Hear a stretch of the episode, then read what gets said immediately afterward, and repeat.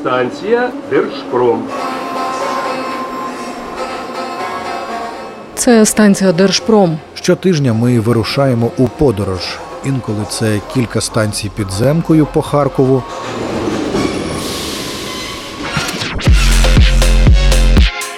Інколи кілька годин розбитими важкою технікою дорогами фронту. Ми привозимо репортажі та історії з Харкова, Харківщини, Донеччини, Луганщини. Звідусіль, де триває зараз війна, з міст та сіл, що живуть, працюють, захищають, Допомагають, не сплять ночами, рахують ракети. лікують, воюють, ремонтують і знову живуть.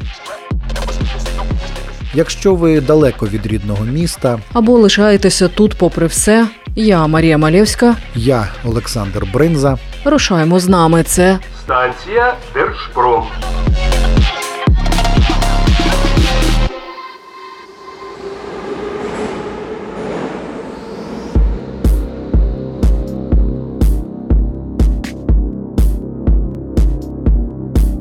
Серебрянські ліси місце запеклих боїв, де тримають оборону бійці різних підрозділів збройних сил, тероборони, Нацгвардії, добровольчих батальйонів, прикомандированих до бригад ЗСУ. Вже понад рік ці гектари лісу під Кремінною ціль російського війська. Захопивши серебрянське лісництво, окупанти зможуть вийти до адмінкордонів з Донеччиною. Тут летить усе від мін найменшого калібру до фугасних та керованих авіабомб вагою в сотні кілограмів.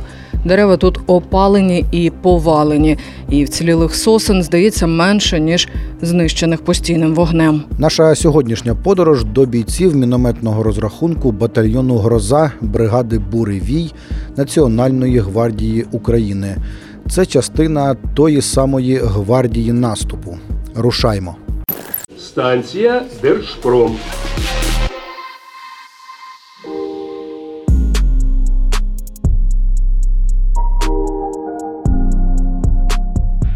Виїжджаємо ми ще затемно. Позаду лишаються останні прифронтові села та селища.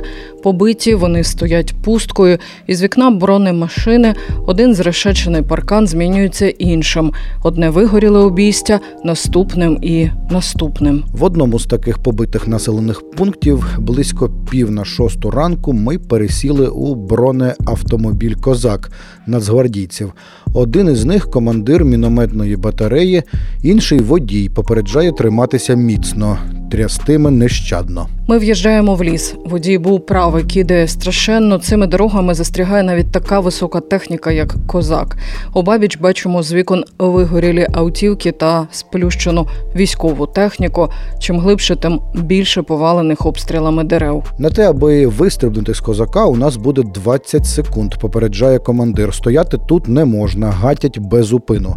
Ми швидко десантуємося, ще кількасот метрів біжимо, перестрибуючи через повалені дерева, і забігаємо у бліндаж до мінометників. У тісному бліндажі два яруси дерев'яних ліжок, стіл із генератором і ще один із газовою туристичною горілкою. Навідник міномета Назарій робить нам фільтр каву. Що ви тут їсте? Що ви п'єте в такому малесенькому бліндажі в лісі? Ну, по-перше, бліндаж у нас не маленький, а великий, ну, в масштабах, які є мінометників. Е, їмо те, що беремо з собою. Ми заїжджаємо там на менше тижня чуть-чуть. І, в принципі, беремо сухпаї, беремо їжу, яку купляємо собі в магазинах, хто що любить. Покажіть, беремо каву. от що у вас сьогодні на обід, наприклад, буде? На обід буде сухпайчик. Тут же лотерея, що в нас буде? Можливо, у нас буде каша перлова зі свининою, а можливо, суп рисовий з курки. Ну, щось таке.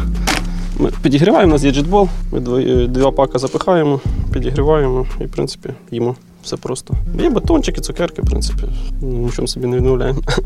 Назарій не зізнається, але його здають побратими. Виявляється, він титулований ультрамарафонець.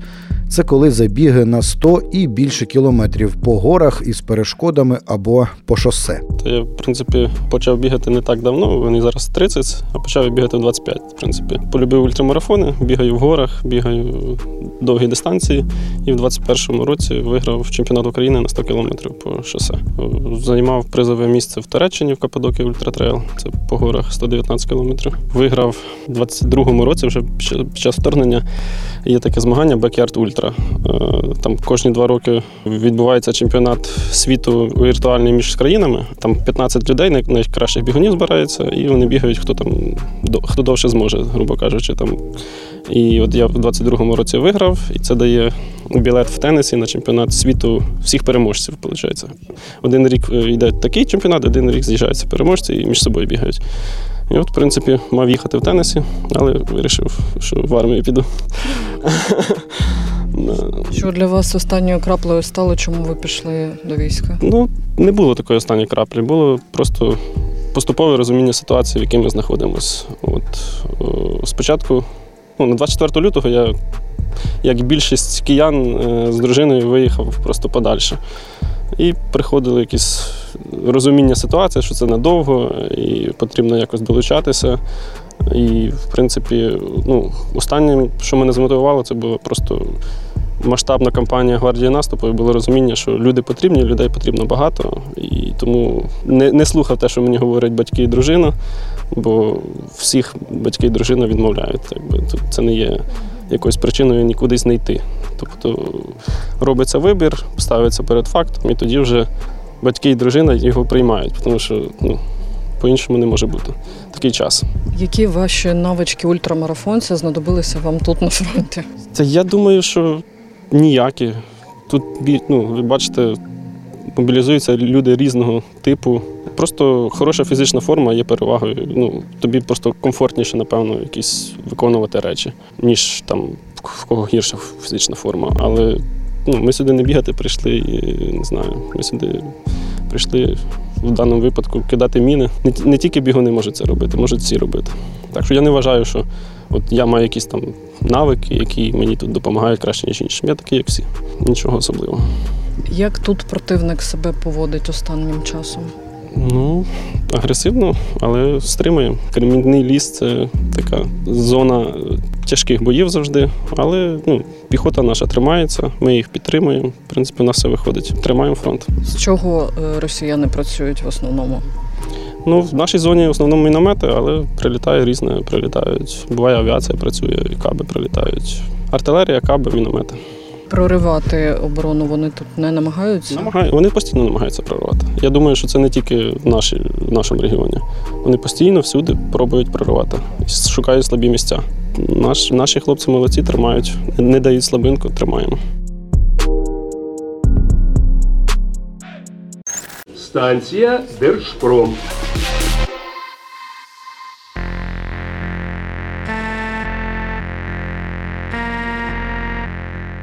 Побратим Назарія Євген родом із Ізюма, йому 23 роки. На момент початку повномасштабного вторгнення Женя вже служив. Питаємо, як переживав окупацію рідного міста. М, Тяжко, дуже тяжко. Тому що я там вырос, и когда зашли туда нехорошие люди, м, было очень сложно. Хорошо, что семья успела выехать в этот момент. Ви в цей момент де були вже на фронті, Київ. так? В Киеве, и как раз когда полномасштабная война началась, я был в Жулянах на обороне нашего аэропорта. Э, Жуляны, Бахмут, и вот вторая ротация сюда. Лес чудес. Ви всі так тут кажете, Ну, да. ліс чудес. Чому? Потому что реально чудесный лес.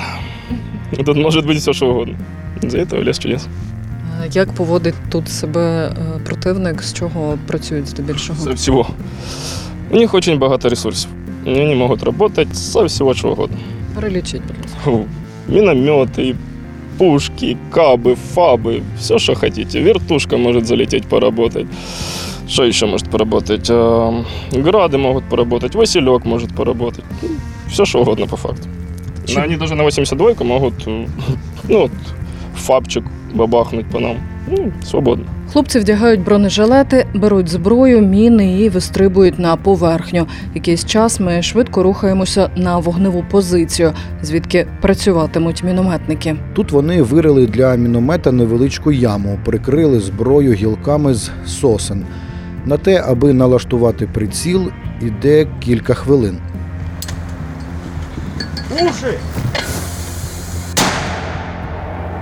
Назарій закладає міни одну за одною. Чутно, як із запізненням вони лягають туди, куди треба. Гучною луною ліс повторює гахкання від виходу міни і згодом вже від влучання. Готовий.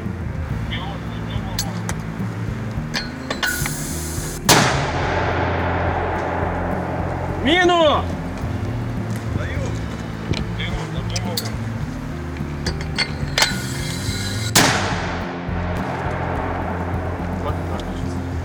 Міну, міну, міну! З усіх артилеристів мінометники завжди стоять ближче до противника.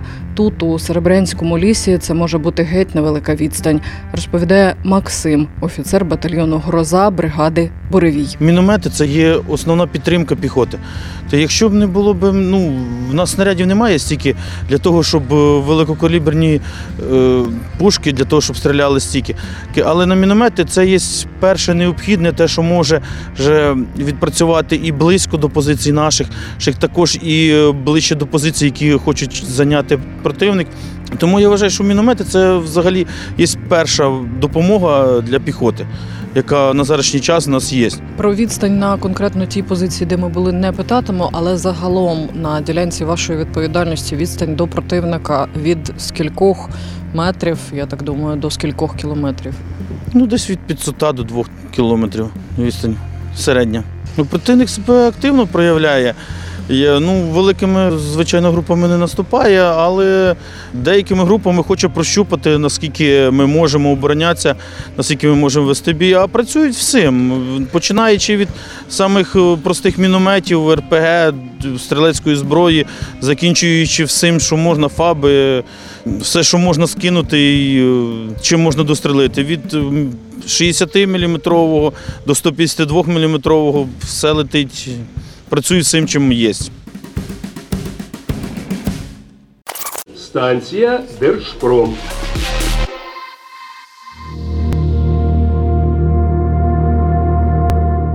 Командир батальйону Гроза бригади Буревій Нацгвардії молодий і вже обстріляний Юрій Обиход. Вибрався з оточення на Луганщині навесні минулого року. Станом на сьогодні становище у нас таке тяжкувате, однак е, абсолютно контрольоване нашими силами. Ми повністю контролюємо всі переміщення ворога, всі його рухи, як в телевізоні, зоні, так і безпосередньо на передньому краю, і максимально наносимо йому вогневе ураження, щоб він навіть і не думав там просуватись в сторону наших позицій. Хлопці казали, що якщо раптом замовкає, вони вже нахабніють і починають лізти е, вперед.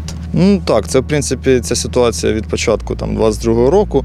Тобто, якщо противника не тримати в тонусі, не показувати, що от, е, ми, ми їх бачимо постійно, ми контролюємо всі їхні переміщення, знаємо, де кожен їхній бліндаж, і намагаємось кожен їхній рух, кожен їхній змах лопатою перекривати своїм вогнем. В результаті чого противник повністю ну, максимально зменшує своє пересування і починає переключатись десь на сусіда праворуч ліворуч. Тобто От хто зайшов, наприклад, на початку там заходу свого на ротації, головне вистояти перших 2-3 тижні. Потім противник починає бачити, що ти показуєш зуби, знищуєш його, і вони починають переключатись на інших наших колег по лінії фронту. Хто там проти вас стоїть, чи знаєте підрозділи? Так, знаємо, там ну, насправді там дуже велика кількість зараз змішаних підрозділів.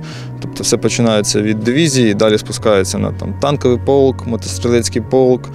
Ну, махра їх так називаємо всі. І вони зараз вижимають е, максимально все, щоб здійснювати хоча б якісь там певні штурмові дії. І також є інформація, що надходять до них е, ці зеки, шторм В, шторм З, е, це все стандартне атребія, яке я називаю. Ну, тобто вони десь може там мають певні успіхи на лінії фронту лише завдяки цим людям, так сказати. Тобто, а ті військовослужбовці, що в них мобілізовані, вони більше використовуються як робоча сила, як копачі. Так сказати, що прям там якась є чітка там стратегія, тактика, дії. Ну я б не сказав. Так, є е, поінколи моменти, коли видно, що там дійсно якийсь військовий сидить, керує операціями. Це були такі моменти, ми це спостерігали. Однак на даному етапі зараз е, по лінії я бачу, що вони сфокусовані трошки на інших напрямках, на жаль. Чому махра, ви сказали? Ну, це таке ще ну, такий термін у військових, що от, піхота, махра, таке. Ну, не знаю, давно вже цей термін битує у військах, тобто ще навіть, мабуть, з Радянського Союзу. Не знаю. То от у них на більш перехватах це часто десь виходить, що от, е, вони так один одного називають теж. Погодна специфіка, е, як зараз впливає на хід бойових дій? Е, Дуже тяжко, дуже тяжко. Ви самі пересувались, бачили, який там стан доріг. І максимально намагаємося ті дороги якось латати, покращувати, десь там розширяти або робити об'їзні шляхи, тому що ну, техніка, на жаль, не витримує того навантаження, яке дійсно є. Ну, яка б вона не була, та військова техніка, все рівно там день, другий, третій щось виходить з ладу. Тому як раніше було, як є зараз, як, мабуть, буде завтра, наші так звані піджопники машини, пікапчики це наше все. Максимально намагаємося їх використовувати, бо вони дуже сильно виручають.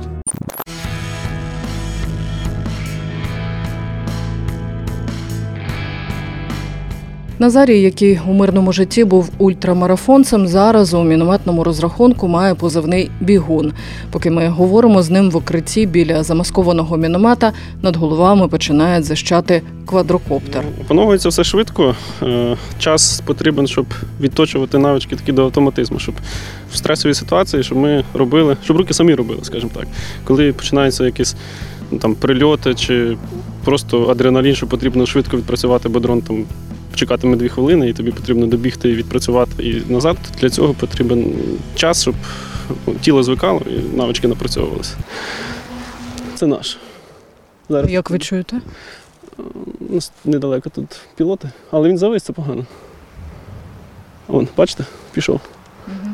Ну, наша задача якби допомагати піхоті і нищити ворога.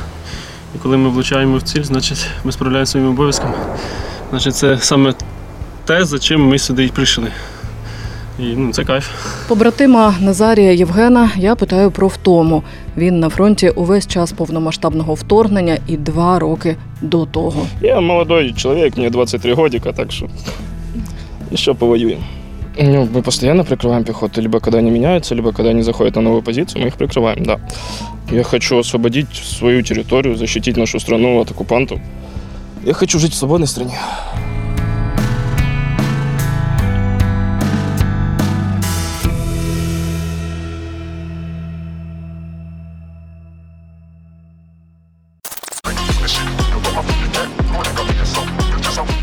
Це була сьогоднішня станція Держпром. Наступного тижня я, Марія Малєвська, Та я, Сашко Бринза, привеземо вам нові репортажі та історії. Станція Держпром.